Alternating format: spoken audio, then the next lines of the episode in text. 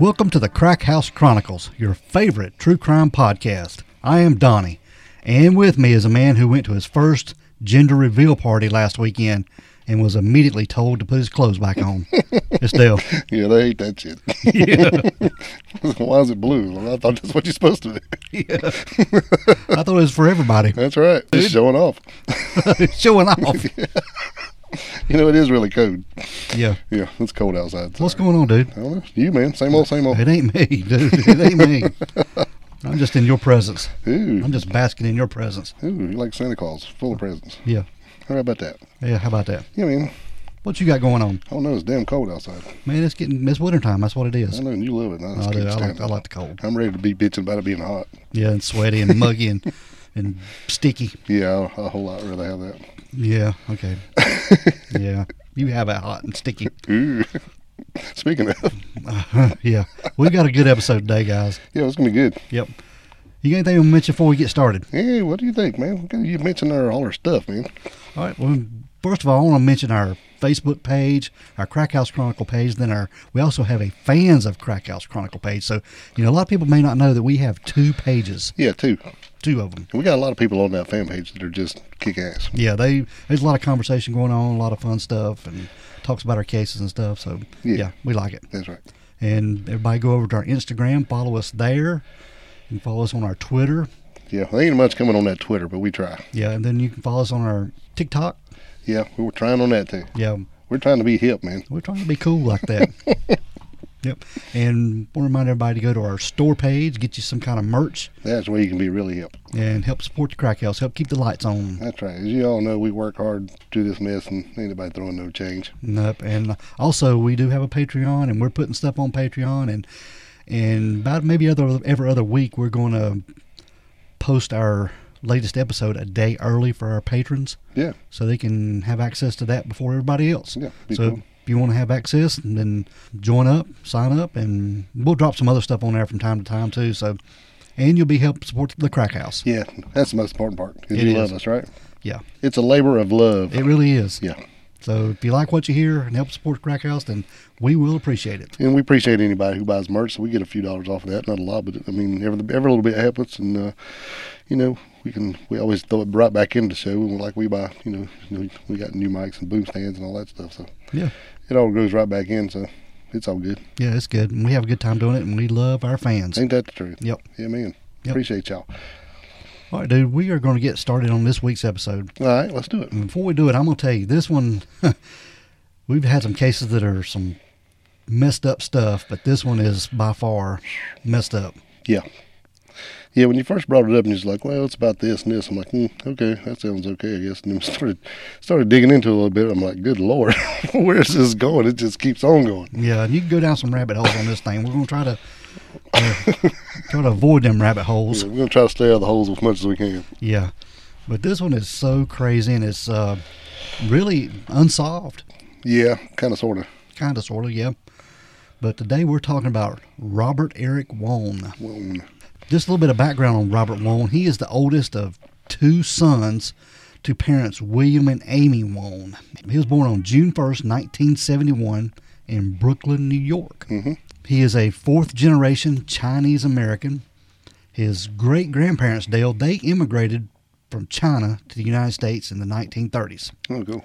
and the family lived in the New York area ever since, which is pretty dang cool. Yeah, Now, Robert, he was described as kind and competent, and he was a bright kid who made friends pretty easily. very, very smart.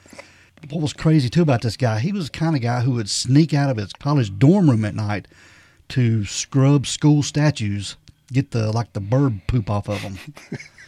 I mean, he was just that kind of guy. Yeah, he was. I was just laughing because I was wondering what word you was gonna use there. Yeah. poop. The bird poop, yeah. Yeah, And he was um, also somebody who would put change into like random parking meters. yeah. Trying to help a feller out. Yeah, so people wouldn't get a ticket. Just a, he just full of good deeds, man. Yeah, he was. Yeah. Just a good guy. Right. And to describe Robert as being promising would be just like an understatement. Yeah. After being accepted as a top applicant to the College of William and Mary in Virginia, he worked as an aide to the president of the university. Yeah, so I'm telling you, he's smart. Yeah. and he had a clique of close friends, man. While he was at school, he met a guy by the name of Joseph Price. Now, this Joseph Price, he's going to come into play a little bit later, Oh yeah, but we're going we're mentioning him right now too. yeah. Well, he's got to be his buddy. Yeah, and he was uh, Joseph Price was an ambitious lawyer who was a lifelong friend of Roberts, and they even revamped a college campus secret society, and it was called the Thirteen Club. Right. And what they did, Dale, was uh, acts of kindness. Pretty cool. Yeah, Ain't many of those folks around. no, they ain't. so it's just a little bit of background on Robert, because just the kind of guy he is. He's just an all-around good guy. Yeah. Now, after graduating with his bachelor's degree in 1996, Robert went on to obtain a law degree from the University of Pennsylvania in 1999, and he landed a job with a prestigious law firm, Covington and Burling, and became a rising star within the Asian American legal community. Right. He's very proud of his Chinese heritage. He is. He's very proud of it. And I get it too, man. That's Yeah. pretty awesome. And there was a, a legal conference he went to in January of 2002. And this is where he met a young woman who would be his future wife. Right. And her name was Catherine Yu. Y U. Yeah. And Catherine, or Kathy, as she is known by and her, by her friends and family, she was the daughter of a Korean immigrants and grew up in Ch- the Chicago area. Mhm. Now, Kathy had her own slate of academic achievements. Uh, she was a promising lawyer, Yep. and after this conference, her and Robert they started a long-term relationship that got serious pretty quick. Yeah, I mean, as soon as they met, you know, they saw each other, and then before they left the conference, they actually he had talked to her, and they went out for for dinner. Yeah, it was, just- it was described that she saw him at the conference and just, I think, saw him across the room and just was instantly attracted to him. Yeah, him and his uh, beautiful voice. Yeah, she said he had a beautiful, beautiful voice. Yeah, and so they got together pretty quick. So then later on, I think uh, she actually had to uh, had some business in Washington, and it was just happened to be on Valentine's weekend, and then uh, so they decided to get together and they just exchanged a couple little gifts or whatever. And he said, uh, I think he gave her a note that said, uh, I'm not sure where uh, where it goes from here, but I sure like to find out if you're willing or something like that. Yeah, I guess sort of So it's making a it pretty a little, cool note, you know. little bit serious and making a Yeah. commitment, you know, Right. dating commitment. I get it. Pretty cool. Yeah. Yep. But within a year, Robert had proposed Yes, and she moved to Washington, D.C., and there they were wed in 2003. right. And it was the beginning of a blissful and pretty loving marriage. Yeah, think about that, Donnie. Well, you know, with this uh, thing that he had uh, asked her to go with his family on like a month long trip to China. And he was like dropping hints that he was going to propose, but he never did. Even when they came back and said they got back and he was uh, unloading the car and he was paying the taxi guy or whatever. And she started up the steps and went inside and then seen a, a string of rose petals, which led into big bouquets of roses, which led into a, a Tiffany engagement ring and then a sterling silver uh, fortune cookie. Oh, yeah. So, really cool. I think the fortune cookie had in it, uh, "Will you marry me?" Yeah. Yeah, So uh, pretty cool dude. yeah, that's, He was thinking, yeah, yeah. yeah, he's- because I'm sure the whole time we were in China, she was waiting for it, waiting for it, waiting for it, and then got Yeah. back like, well, maybe not. Yeah. pretty cool. yeah. So they were quite in love, no doubt about it. Yes. And by 2006, they had their careers hmm and friends and family that they cared for, Yep. and Future was bright, man. yeah, it was. Now, by early summer of 2006, Robert knew he wanted something more out of life, Dale. hmm He was prospering as a young lawyer at the Covington Burling Law Firm in Washington, D.C., but his desire to be of service to his community was pretty strong. It was overwhelming Yeah. because he just loved doing random acts of kindness Yeah. and his uh, Stuff for his community. philanthropy. That's what I was looking for. there you go. Yeah, but he told his wife Kathy that he wanted to do he wanted to try for a position as the general counsel for Radio Free Asia. Mhm. Now, this is a nonprofit American news organization, and they are aimed at supplying uncensored media content to underserved and oppressed communities in Asia, Right. which is a mouthful. So they can get the truth. Yeah, they're not. I guess they're a little bit um, censored there, maybe. Oh yeah, definitely. So yeah, he's just trying to get information to them people there. So, like I said, Robert just trying to do the good thing. Yeah. But this was going to be a big pay cut for Robert. Yeah. But I think Kathy was making pretty well in her law career, and she told him that they'll be just fine. Yeah, she said she was all in it. She knew how much it meant to him, and she told him she said, "Look, I don't need to drive a Lexus. I'm fine with my Toyota or whatever she was I driving." think she was driving a Honda, yeah, there you go. but she had a good job as a healthcare with a healthcare consulting firm, so she was making pretty good money. Right. So she was helping. So they ain't starving by no means. But no, and she was wanting Robert to do what he wanted to do. And Yeah. Be happy. Exactly. Robert went through the interview process and landed the job. hmm and by early August, he was settling into his new role. Now, on August the 2nd of 2006, Robert had made arrangements to stay overnight in Washington, D.C. Right. What it was, there was a, a nighttime legal seminar that he was wanting to attend. He was pretty excited about attending it. And afterwards, he wanted to go back to the Radio Free Asia office and introduce himself to the second shift staff. Yeah, all the nighttime folks. Yeah. And him and Kathy had talked it over and both agreed that staying overnight in Washington, D.C. would be a lot easier than trying to make a long trip back to their home in Oakton, Virginia. Yeah, I think which is like an hour Yeah. if you're driving. So I'm not sure what it would be if you're taking public transit. So there was a friend of Robert's that we mentioned before from college. And Kathy had also met this person too because I think he was um, attended their wedding. Oh yeah, they do. Yeah. And they agreed to let him stay at his house. This was Joseph Price. Yeah, he had asked an, another friend. Uh, there was a lady first, and uh, she it wouldn't work out for them for the, that night for him to be able to stay with them for some reason. I don't know what the reason was, but it just didn't work out. So then, this was his second choice. Yeah. Yeah. But uh, he was going to stay with Joseph Price at his house. Now, Joseph and Robert met in college at William and Mary, Yep. and he graduated in 2003 and went on to get his law degree from the University of Virginia. And Joseph Price was very active in the gay community, and he graduated from the University of Virginia and became the president of the Gay and Lesbian Alumni Association Yes. and by 2006 he had made partner at Errant Fox. This was a high-powered national law firm with offices in Washington D.C. and life was going pretty good for him. Mm-hmm. Now, in addition to Joseph Price's career heights, he was also in a long-term committed relationship with a guy named Victor Zaborski. Yes. Now, this Victor, he was a senior marketing manager for Milk PEP or Milk Processors Education Program. This was the people that made the Got Milk campaign Yeah. back in the early 2000s. Yeah. So that's where that came from. Pretty cool, man. But these partners, uh, Joseph Price and Victor Zaborski, they had uh, fathered two sons with a lesbian couple, and but they seemed to be big pillars in the community, the gay community that is. Yeah. yeah. and everybody liked them. Yeah. And by 2004, they had brought a second man into their relationship deal. hmm This was a guy by the name of Dylan Ward. So we're just telling you all this stuff because this is gonna all this is gonna come into play here in a Oh, little bit. well, you know, all of you got to know what's going on, man. Yep.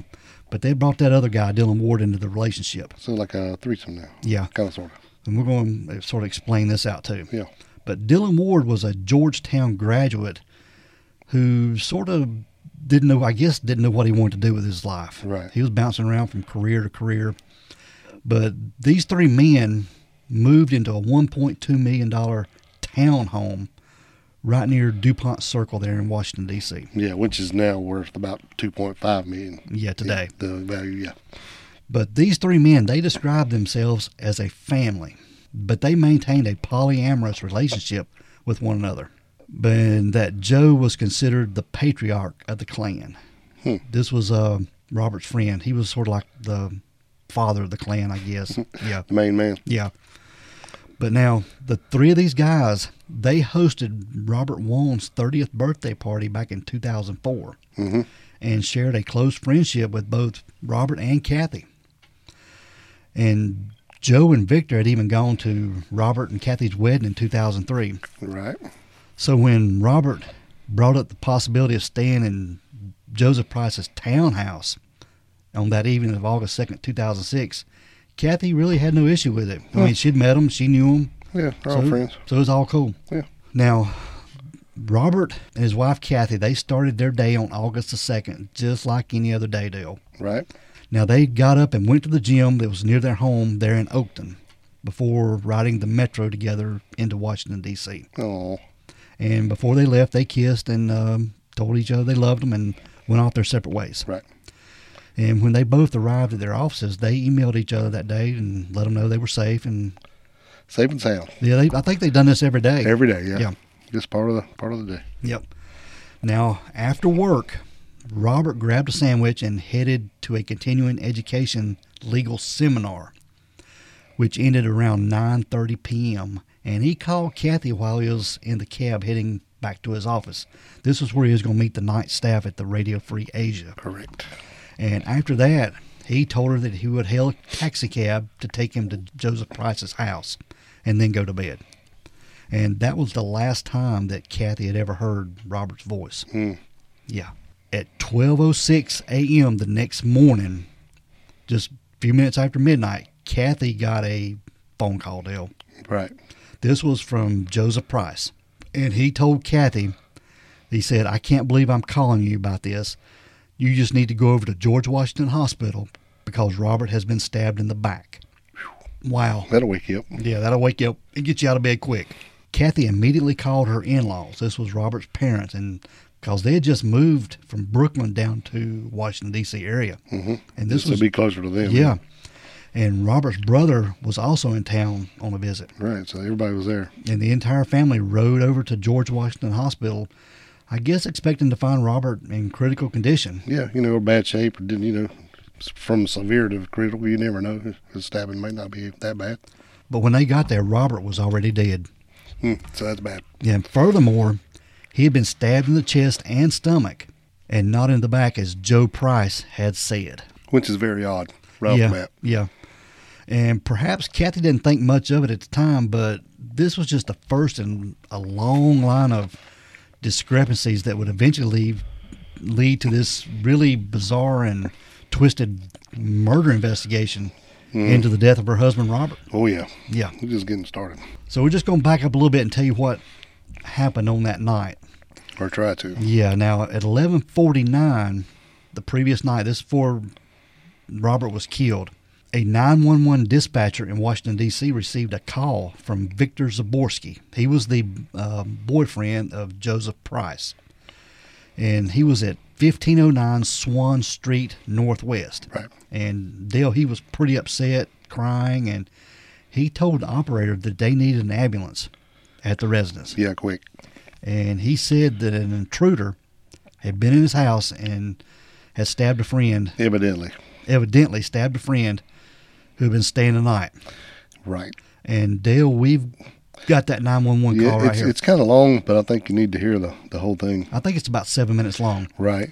And also, if you're paying attention, when Victor calls, she keeps calling him ma'am because she is not catch, not catching it.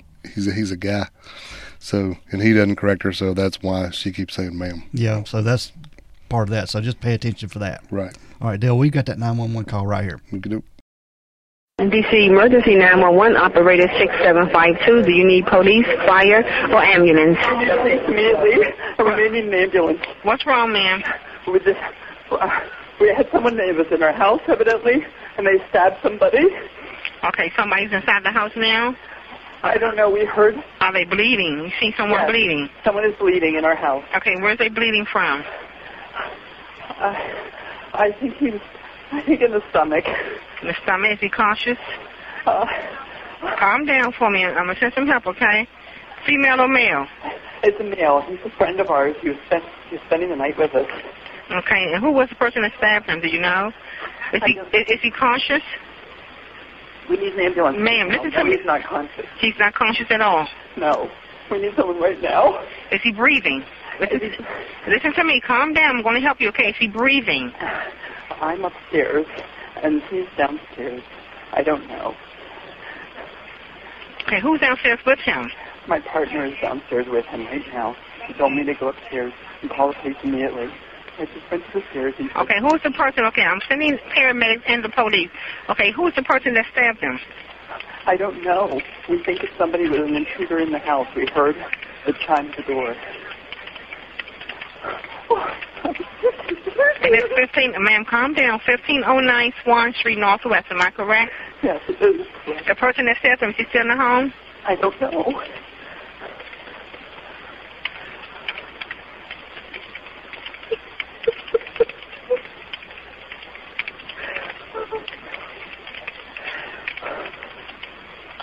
We got help en route, okay? Pardon me? We have help en route. Thank you. They're, they're here. They are they en route to you now. I'm sending the police and the paramedics, okay, to assist. Okay, what I need you to do is go downstairs, okay? The place where wherever he was stabbed at, I need you to get a dry cloth, okay? And just apply pressure to that area. If he was wherever he was stabbed at on his body, I need you to take a towel downstairs while you're waiting for the paramedics to arrive and just apply pressure. Even if the rag or towel is saturated with blood, just get another towel and put it on top, but never lift the, the first towel off the area. Hold it on. Once it gets filled up with blood, just put another towel on top of that and just apply pressure until the paramedics arrive. Pressure and service. Yes. On the road. Yeah. With With- that, with that, with the heart. In the heart? Yes. In the center of his chest. Okay. Is he breathing? Is he breathing? We have help en route now, okay?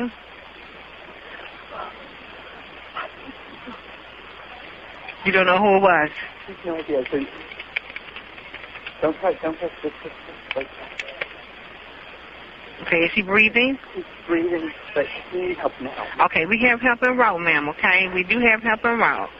Okay, just go down there and try to tell your husband or your other um the other half to just try to keep him calm and talk to him, okay?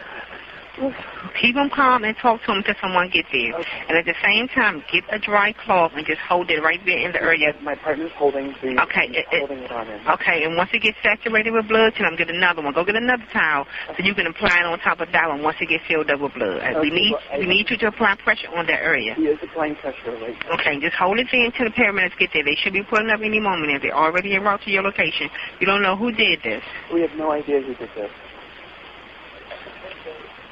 Is the door open so they can get in? We don't know how they got in. Okay, well, I'm asking you now, is the door open so the paramedics can get in once they get here? But sorry. What were you saying? Is the door open so they can get in? Is the door open so the so the paramedics can get in the home? I'm gonna go down. Is this a private home or apartment? It's it's a home. It's a home. It's 1509 Swan Street Northwest. The person had one of our, our knives. The person that stabbed him ran out the door with a knife. I I think. Uh, Okay, anybody get any type of description of the person that came in the I have home? no idea.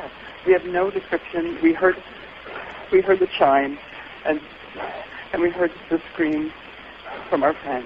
Okay. And so we came running downstairs. We ran in. So you both was upstairs and your friend was downstairs. Yes. You heard the door open and then you heard the scream. We didn't. I didn't hear the door open until after the scream, and then we ran down the stairs and we heard we are we have an alarm, and so the chime went off.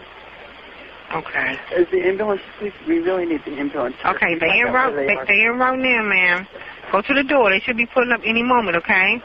I'm afraid to go downstairs. I- Okay. The person who's downstairs was the person that was assaulted. No, we're in the we're on the second floor.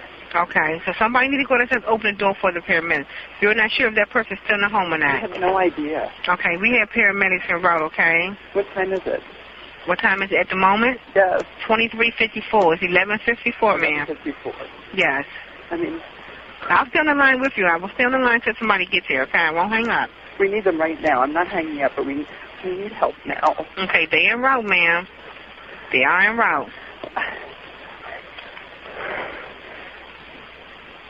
Let me know when you hear the paramedics. Can you look out the window and see if you hear them coming? I'm I'm looking out the window and I see nothing. I see nobody. Okay, it seems like forever, but they are en route, ma'am. They're coming. I mean, this is- here they are. Here they are. They're there.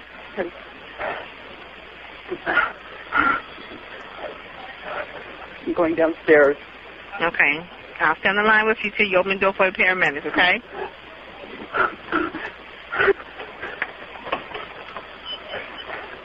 Help us. We have someone was stabbed. They're on our second floor. What is this? What is this? Ma'am. No, it's really an emergency. I mean, he maybe he's hurry.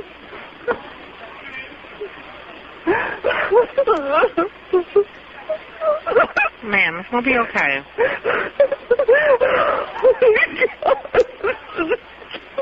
Oh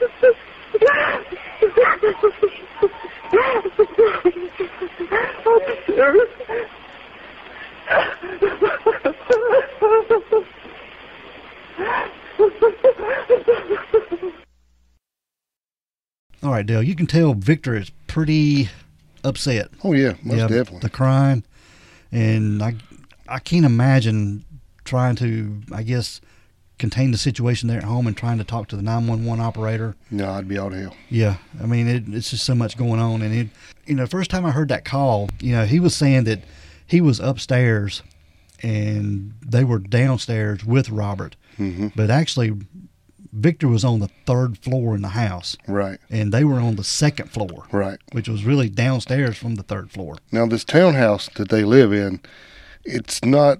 It is big, but it's you know like you said, it's actually what almost I guess four floors if you count the basement. Yeah, But it's attached to buildings on side to side. it's like a town row townhouse. Yeah, I mean when- around here they don't have nothing like that. No, I'm but just it- saying it's like a row of buildings and there's like they're just all connected together. Yeah, Yeah, so it's not like a side yard or anything. I think they have uh some some type of backyard, but nothing on the sides. hmm There's just another building connected. Yeah, yeah. And they had a roommate. It was a, a woman that lived in the basement, but she wasn't home. right. She'd been gone Yes, she had told him she wouldn't be home. Yeah. So I can't imagine, you know, Victor, I get, like I said, trying to maintain this situation and, and talking to the 911 operator. And, but this house was a little over 3,000 square feet. Yeah, pretty, big, Pretty good sized house. right? But Robert was on the second floor in a bedroom Yes, at the top of the steps down the hallway. So you had Correct. to go up the steps and make a right turn and go down the hallway. yeah. Because the steps, if you come straight up the steps, it almost goes to the door of Dylan, Dylan's bedroom. Dylan And Ward. then you would have to make a U-turn from the steps to go down the hall through the through a den to the bedroom on the end of the hall. Yep. Now the paramedics they arrived at 11:54 p.m. This was five minutes after Victor had placed the 911 call. It's pretty damn quick. Yeah, it's I very think quick. about it. Now, uh, when when you listen to that phone call, it seems like it's forever for them to get there, though. doesn't Yeah. it? I mean, and I know that the- it, five minutes is, I guess, when you're in the middle of that, it just seems like it's taking hours. Yep. But Victor was on the porch wearing a white terry cloth bathrobe, and he was still on the phone with the 911 operator. Mm-hmm. Right. And he pleaded for them to help. Yeah, you can hear them. And s- he said the stabbing victim was on the, the second floor, and then he started to just cry Yeah. uncontrollably. I guess he was just I don't know if help, glad help was there or what. Yeah, he just was losing it. But now the two paramedics that showed up, they were highly experienced. Dale, they both of them together had 25 years ex- combined experience. Yeah, and you'd think they'd seen everything you could see. Yeah, but what they found inside the house was really alarming to them. Yes. Usually, when they responded to a stabbing or a, or a shooting, the occupants of the house were, I guess, screaming and Freaking out, man. yeah, and, and directing the paramedics to the victim. Yeah. But the people at this house, besides Victor, appeared to be calm Yeah. and serene. I mean, they just didn't weren't excited. It was kind of weird. Joseph and Dylan, they were just, you know, Well, when they come upstairs and went about Dylan, he just came out and they said something to him about what's going on, and he just pointed down the hall and went back in his room. yeah. And it, He also had on a white terry cloth bathrobe, like he'd just showered. yeah, just freshly showered. Right. And the paramedics asked him what was going on, but he didn't acknowledge them. Yeah. Mm-mm. Like Very that. weird. He just pointed down the hall. Yeah. And the paramedics continued down the hallway to this guest room where they found the body of 32 year old Robert Wong laying on a fully made pull out sofa bed. Yeah, sleeper cell. Yeah. No one was attempting to hold a towel over his stab wounds or anything. No, No. And his buddy there, Joseph Price, the one that he was just sitting there in his underwear. Yeah, crazy. And the paramedics again asked what was going on, and Joseph simply re- replied without turning around that he'd heard a scream. Yeah. He said when he walked into it, it basically made the hair on the back of their neck stand up. It was because it was just so odd. So when he got ready to check on Robert, he actually went the long way around the sleeper sofa so he could keep an eye on On Joseph. on Joseph because he wasn't sure if he had something in his hand or not. But it was just so weird that they wanted to be able to, while they were tended to the victim, to keep an eye on him too, to make sure nothing's going on. I get it. Yeah, But Robert was found with his head lying on the pillow, with his hands down by his sides, and his sleeping mouth guard. This was used to keep him from grinding his teeth at night. right, It was snugly between his teeth. right where it should be. He was wearing his mouth guard. And he was wearing a gray William and Mary t shirt, university t shirt.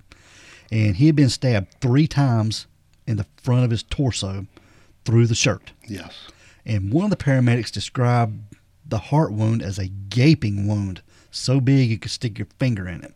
Hmm. And there was a knife with a slight smearing of blood on the blade sitting beside the bedside table. And they sort of presumed this to be the murder weapon. Right. Now, Robert had no pulse, and the paramedics knew that he'd been dead for some time. They performed an EKG on him, and he was flatlined. They got nothing. Right. And they transported him to the hospital where he was officially pronounced dead at 12:25 a.m. But it was way before then. Yeah.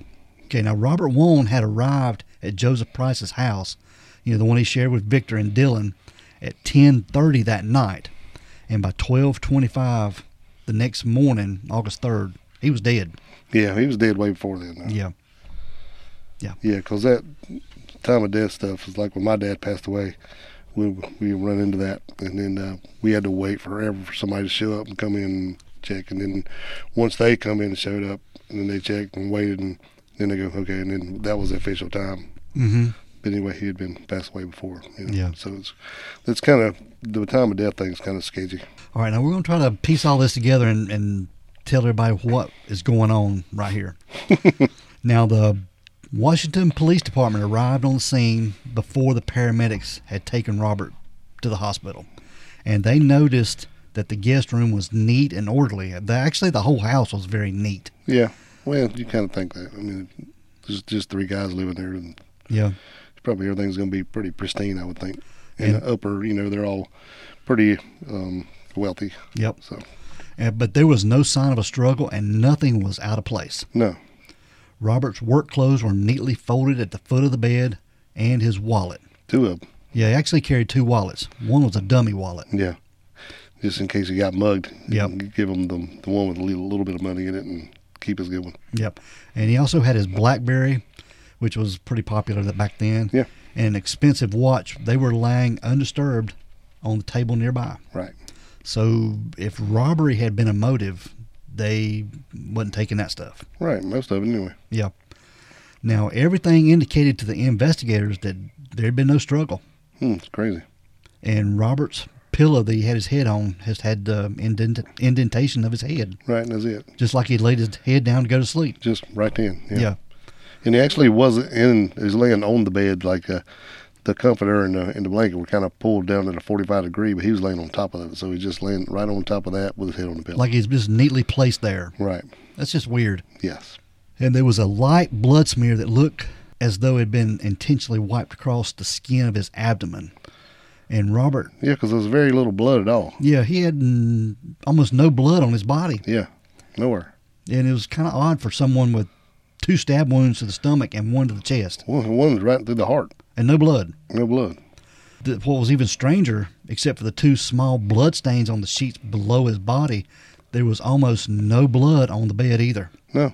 And like Dale said, the the sheet was folded down like at a 45 degree angle. You know like you, how you do it to get in bed, Yeah. just like you would see it like at a five star hotel. And Robert was almost completely clean. Mm-hmm. And they said his body looked as though he'd just been showered and redressed and placed in the bed. Pissed in the bed. Yeah. So it's all creepy. Yeah, very creepy. Uh, the police also confirmed a knife on the bedside table came from a knife block in the kitchen, but they doubted if it was the murder weapon. Yeah. Said it was a light smearing of blood on the blade, but none on the cutting the cutting edge, which was weird. And the size didn't didn't match up to the holes. there were no cotton fibers from Robert's t-shirt on the knife. Right. But there was some of the towel, Yeah, which would look like a way that the according to what they said, it looked like somebody had taken the towel and rubbed the blood from the towel to the knife. Mm-hmm. Is what it looked like. Now, the police, they did discover a cutlery set in a cabinet in Dylan's bedroom. Yeah. But now, just tell you a little bit about that, why somebody would have a, a cutlery set in their bedroom. Dylan had uh, went to school for, Now, he's the one who said you jump career, career to career. yeah, he, Had, he went to school to be a chef at one time. Yes. So his mother had bought him a cutlery set. So I get why he would have a, a knife set in his room. Yeah. Yeah. Makes more sense when you know that. But now this set was missing a four and a half inch knife, which would have been consistent with the depth of Robert's stab wounds. Now it was later confirmed that Dylan's mom had that knife. Yes. She'd kept that knife for some reason. She even brought it and had it examined, and it was the knife missing from the cutlery set. Correct. So it was like a, a boning knife or something. Now, on the floor by the bed, police found a white cotton towel with three bloodstains. Yep. They said that was the towel that they used to hold on to pressure on the wound. Yeah, that's what they said. Yeah. But the stains measured approximately two and one half by three inches, Yeah, we got a picture of that. We'll post it. and it was hardly the amount of blood you would expect. No, it's nothing. I mean, especially stabbed through the heart. I cut my head shaving, man, before I bled more than this. This is Oh, yeah. crazy. Yeah.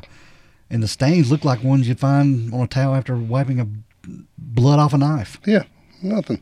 Yeah. It's crazy. It doesn't make any sense at all. But everything about the scene was wrong, and none of the forensic evidence matched with what the men were saying to the police, Dale. Right. So the police took the three men, Dylan Ward, Joseph Price, and Victor Zaborski, to the police station and interviewed them all separately. But they all had the same story. Yep. They didn't waver from this story, and they said that Robert arrived at the home at around 10:30 p.m. by taxi. Yeah. And at that time, Victor had just returned home from a business trip and was already upstairs in bed watching a TV show called Project Runway. Yeah, that's a good job. And Dylan Ward and Joseph Price allegedly stood in the kitchen with Robert and drank some water and chatted for a few minutes before they sh- took Robert to his guest room. Yeah. Now, Joseph Price went to the third floor master bedroom that he shared with Victor and went to bed. And Dylan said he went to his bedroom on the second floor shortly thereafter, read for about five minutes, and then took a sleeping pill and went to sleep. Right. And he said he heard Robert take a shower in the hallway bathroom, then heard the guest room door close and latch. So I guess that was Robert going in there and going to bed. Supposedly. Yeah. After everyone went to sleep, Joseph Price and Victor Saborski, these were the two guys that shared a bedroom, they said they were, were awakened by the door chime. Their house had an alarm. So I guess, you know, when the door opened, it makes a little ding ding, Yeah. whatever, somebody coming in. Right. But they told the police they weren't concerned because they figured it was just their fourth roommate. Her name was Sarah, the one that Right. was staying in the basement, was coming home. So, Yeah, which is kind of weird. Yeah. I'm But- telling you, if you, you know, you know, if you have an alarm system and you hear somebody exterior door open, you're gonna go check. Oh, You absolutely. ain't just gonna take it for granted that somebody. And so I guess she came home. Yeah. then they said they heard a series of low grunts or screams, which is not the same thing. No, not even close. And Joseph and Victor said they jumped out of bed and ran down to the second floor where they found Robert's guest room door slightly open and him lying on the bed, bleeding from stab wounds. Right. And they said neither of them heard another door chime or anyone running down the stairs. So either somebody came in or somebody went out, according to them. True. Now, Joseph told Victor to go upstairs and call 911. And this is when uh, Joseph knelt beside Robert and tried to stop the bleeding. And he told the police he found the murder weapon lying on Robert's stomach and picked it up and placed it on the side table. Also, Crazy. yeah, also, Joseph told the police they might find his DNA on the knife because he moved it, but they might not find the real killer's DNA because He probably used some gloves. yeah. who, uh, who just who just thinks of that? Yeah, nobody. A lawyer. Yeah. now Joseph also told police he didn't see Dylan Ward until after he had sent Victor upstairs to call nine one one, and Victor corroborated this by saying he didn't see Dylan when they initially found Robert, but that he had come out of his bedroom by the time he had came back downstairs on the phone with nine one one. Right. So yeah, Yeah. Now, all three men agreed that an intruder must have come into the house and murdered Robert and suggested that the perpetrator might have climbed over the security fence behind the house and Which entered, is seven foot tall. yeah, by and the entered way. through the back door. In through the back door. Yeah, and they looked at this fence and there was like uh, pollen and stuff on it, and none of it was disturbed. Right. Cobwebs or anything. You know, n- nothing was taken from the house. Yeah, There's they had lots of expensive electronic equipment, you know, all over the place. exactly. I mean, these guys all had money. So, you know, there's lots of cool stuff in here. And actually, so by their tale, the intruder would have to climb over a seven foot fence, come in without disturbing any dust or pollen particles, come in the back door, I guess either go to the kitchen and get a knife or bring a knife with him, and then go by everybody, climb up the steps, go by Dylan's room. Now these steps, Dale, were wooden. They weren't carpeted, Right. so you they know would it a little creaky. they would make noise. at least footsteps and creaky, you know. Yeah, So he would have to come up those steps, and the, the head of the steps or top of the steps is right at Dylan's door. So he would have to go by there, sneak, turn around, and walk all the way to the other end of the hallway to Robert's room. to all- Robert's room, stab him three times, and run back down the hall, back down the steps, and back out the back door. Yeah, yeah. With that's- only making the alarm go off once. I know. Hmm. Yeah, that, yeah. That's a that's a heck of a tale. That's a hell of a story. Yeah, but we're not done, people. Uh. Oh no. No. now, police they brought in a, the cadaver dogs, and they were trained to locate evidence of blood and decaying body tissue. Flesh. Yep. And other than the small amount of blood found on Robert's bed, Tiny. yeah, the only other trace of blood located in the house were found in the dryer lint trap on the second floor Right. and also near an outside drain on the back patio. And this was they were thinking someone had washed blood off themselves on the patio and then dried their clothes on the second floor. Yeah, well, I guess that could happen. But I mean, we talked about this. I mean, how long it takes for anything to dry. Oh, it takes a week for clothes to dry at my house. Yeah, yeah, especially if you want to hurry. yeah. And they didn't have that much time. Mm-mm. Now, according to a quote from official documents, by all accounts and evidence, Joseph Price, Victor Zaborski, and Dylan Ward have a very close relationship. Oh yeah, very and, close. Yeah, and clearly have the motive to preserve and protect the interest of one another. Oh yeah, definitely. Now, like I said, they were they called themselves a family. Yeah, Now, a trouble. yeah, that's what they said. They were a trouble. Yeah, And each of the men gave police information about their relationship to one another and the living arrangements there at 1509 Swan Street. And Victor told investigators that he and Joseph had been in a committed relationship for many, many years, yep. and they brought Dylan into the relationship about four years earlier. And Dylan was in a sexual relationship with Joseph, but not Victor. Right. Now, police they found a lot of BDSM items in Dylan's room. Yes. A lot of sex toys, uh, shackles, gags, restraints, and just All kinds of stuff. all kinds of sex toys. Yeah. And the men explained that Dylan and Joe were in a dominant, submissive sexual relationship in which Dylan was the dominant and Joseph was the submissive. Right. Said they found you know lots of photos on the hard drive stuff to prove that there was actually a relationship going on and stuff they were doing. Yeah. And they also found a device in the home, or actually in Dylan's room, which they referred to as a milking machine, Dale. Right. And this was designed to be placed on a man's genitals and force him to ejaculate. Yeah. It's a Aerostech, E I E R O S T E K E T dash thirty two R. You can say that again. Yeah, no, I probably can't. But anyway, it was a some kind of an electro electro stimulant uh, sexual machine. Yeah. Supposed to, Yeah, you can Google it and see what it is. Yeah. You know what it what, what, Yeah. what it is. yeah. You can put that on, everybody, you can put that in your Google history. Yeah, But this became especially pertinent to the police's theory about what had happened following the autopsy of Robert's body. right, There was an autopsy done on Robert's body Right. the day after he was stabbed on August the 3rd, and the medical examiner found three symmetrical stab wounds in Robert's torso and discovered a broken blood vessel in his eye. This was petechiae, right, and this is indicated that Robert had been smothered in addition to being stabbed right. and the examiner determined all the stab wounds had been made with the same knife, which is about four and a half inches, Right. and each wound was between four and five inches deep. So yeah, this was the the examiner was saying that the knife on the found at the murder scene was not the one used to stab Robert. Right. Uh, but in addition to the knife wounds, the examiner found several other strange things about Robert's body. Dale There you go. they noticed several needle marks on his neck, uh, his right foot, his left hand, and all had been inflicted before he died. Hmm.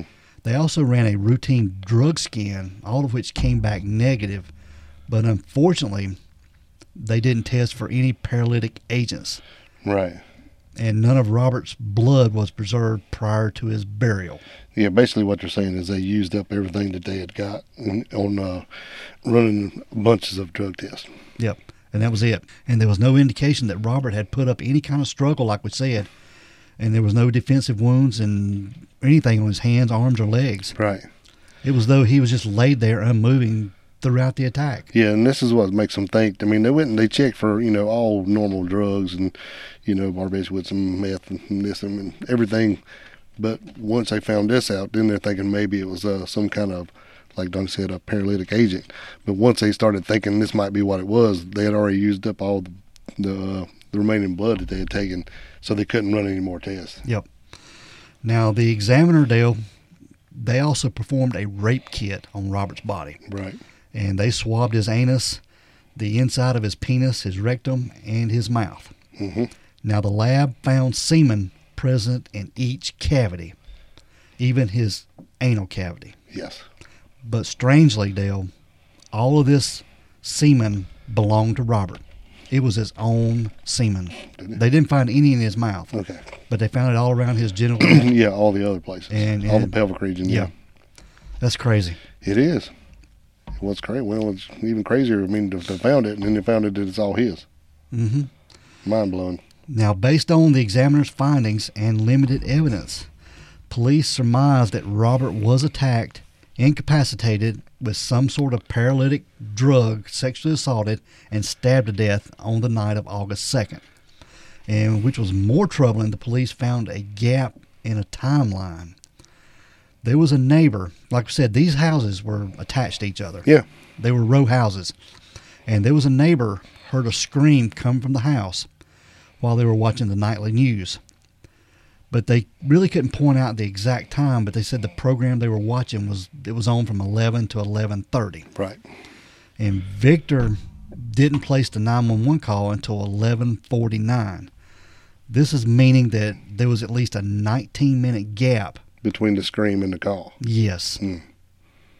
So there was 19 minutes there s- something happened or But 19 minutes is not a lot of time. I mean, it is if you need to go call 911 and get somebody there. But, you know, if you're trying to do stuff, 19 minutes is not a lot of time. Mm-mm. 19 minutes is a good bit of time if you want to get your story straight. Oh, yeah. Yep. definitely.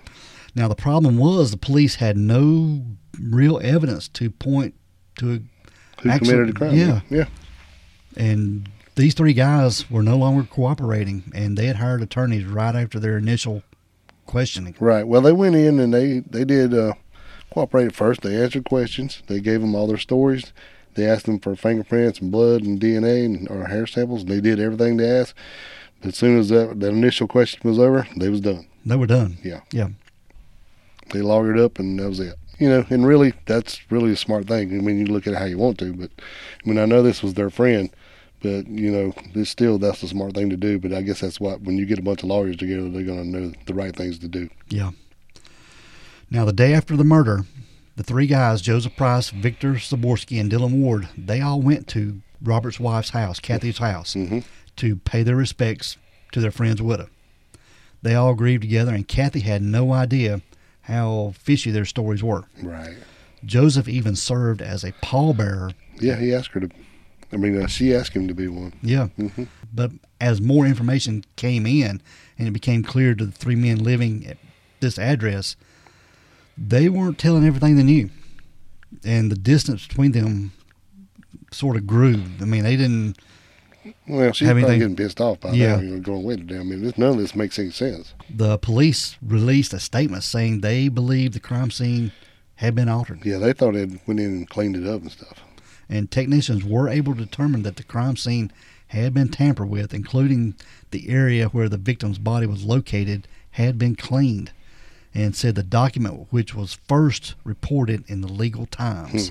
So, So if you think about it, though, I mean, this is really where did they have time to do all this stuff? 19 So- minutes Yeah, because we know approximately. he didn't get there till what time you say? 10:30. 10.30. And even if it's an hour, even if something happened right off the bat when he walked in the door, Yeah, you know, it's just it's just crazy how much stuff went on before this phone call. I know. And there was a year passed, and they were still no closer to understanding the crime or learning who had killed Robert. No, heck no. But Kathy had retained an attorney. His name was Eric Holder, and Heard that name before.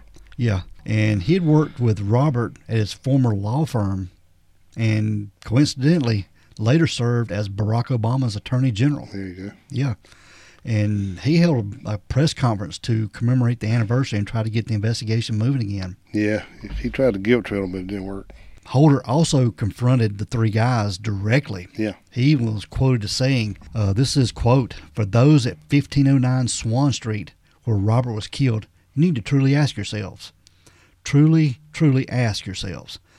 Have I provided the police with all the information that might be relevant to the investigation of this crime? Only you, your conscience, and your God know the answer to that question. But that is the question you must ask yourself if you care about Robert, if you truly care about his family, if you care about Kathy, and come forward and share all the information that you have. Yep. How much good did that do? Not a bit. Okay, now by November of 2008, the Washington prosecutors had had enough, Dale Yep. they charged all three men with obstruction of justice. First Dylan, then Joseph, and then Zaborski. Right. And six, di- six days later, on November 25th of 2008, Kathy filed a $20 million civil suit alleging that her husband's three friends had done nothing to help him and after he'd been stabbed and insist, instead spent the last moments of Robert's life covering up the crime. Right. She ain't lying. Now, the criminal case went to trial about a year and a half later in the summer of 2010.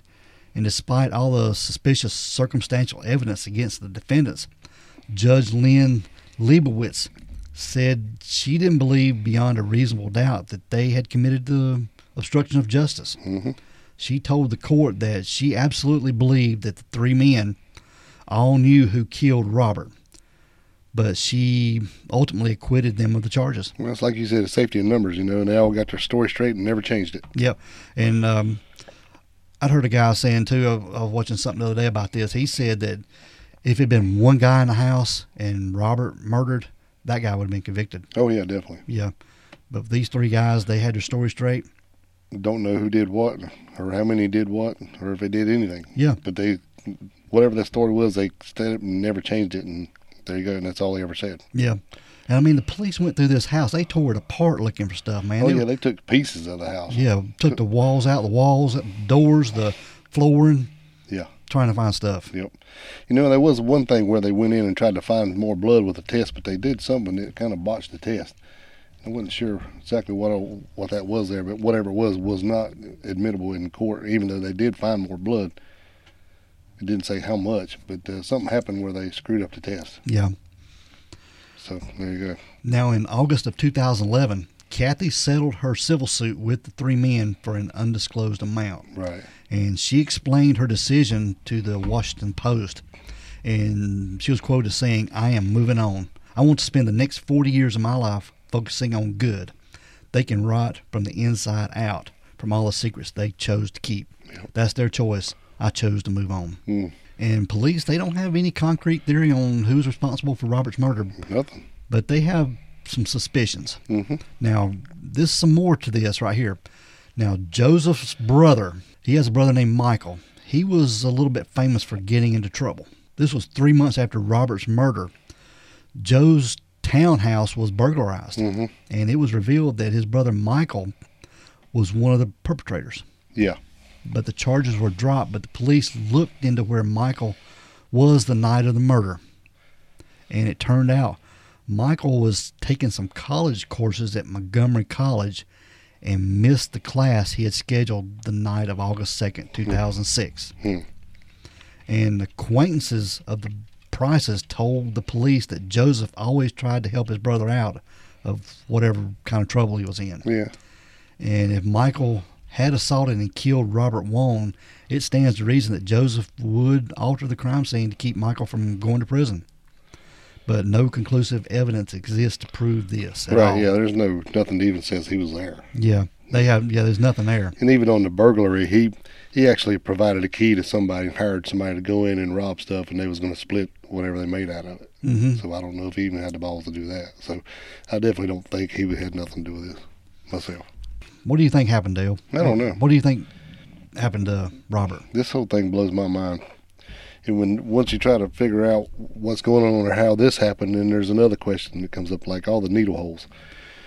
You know, and I mean, they say it was like a, some kind of ketamine was used, but there's nothing to prove that. You know, and if there was, why would he have needle holes all over him? But it was also saying too that they even said uh, if it had been ketamine, they had also claimed that they weren't drinking water that night. They might have had some wine, hmm and that wine and ketamine sort of react together Right. and makes it even more. It could be potent. lethal. Yeah. Yeah, it could be lethal. Yeah.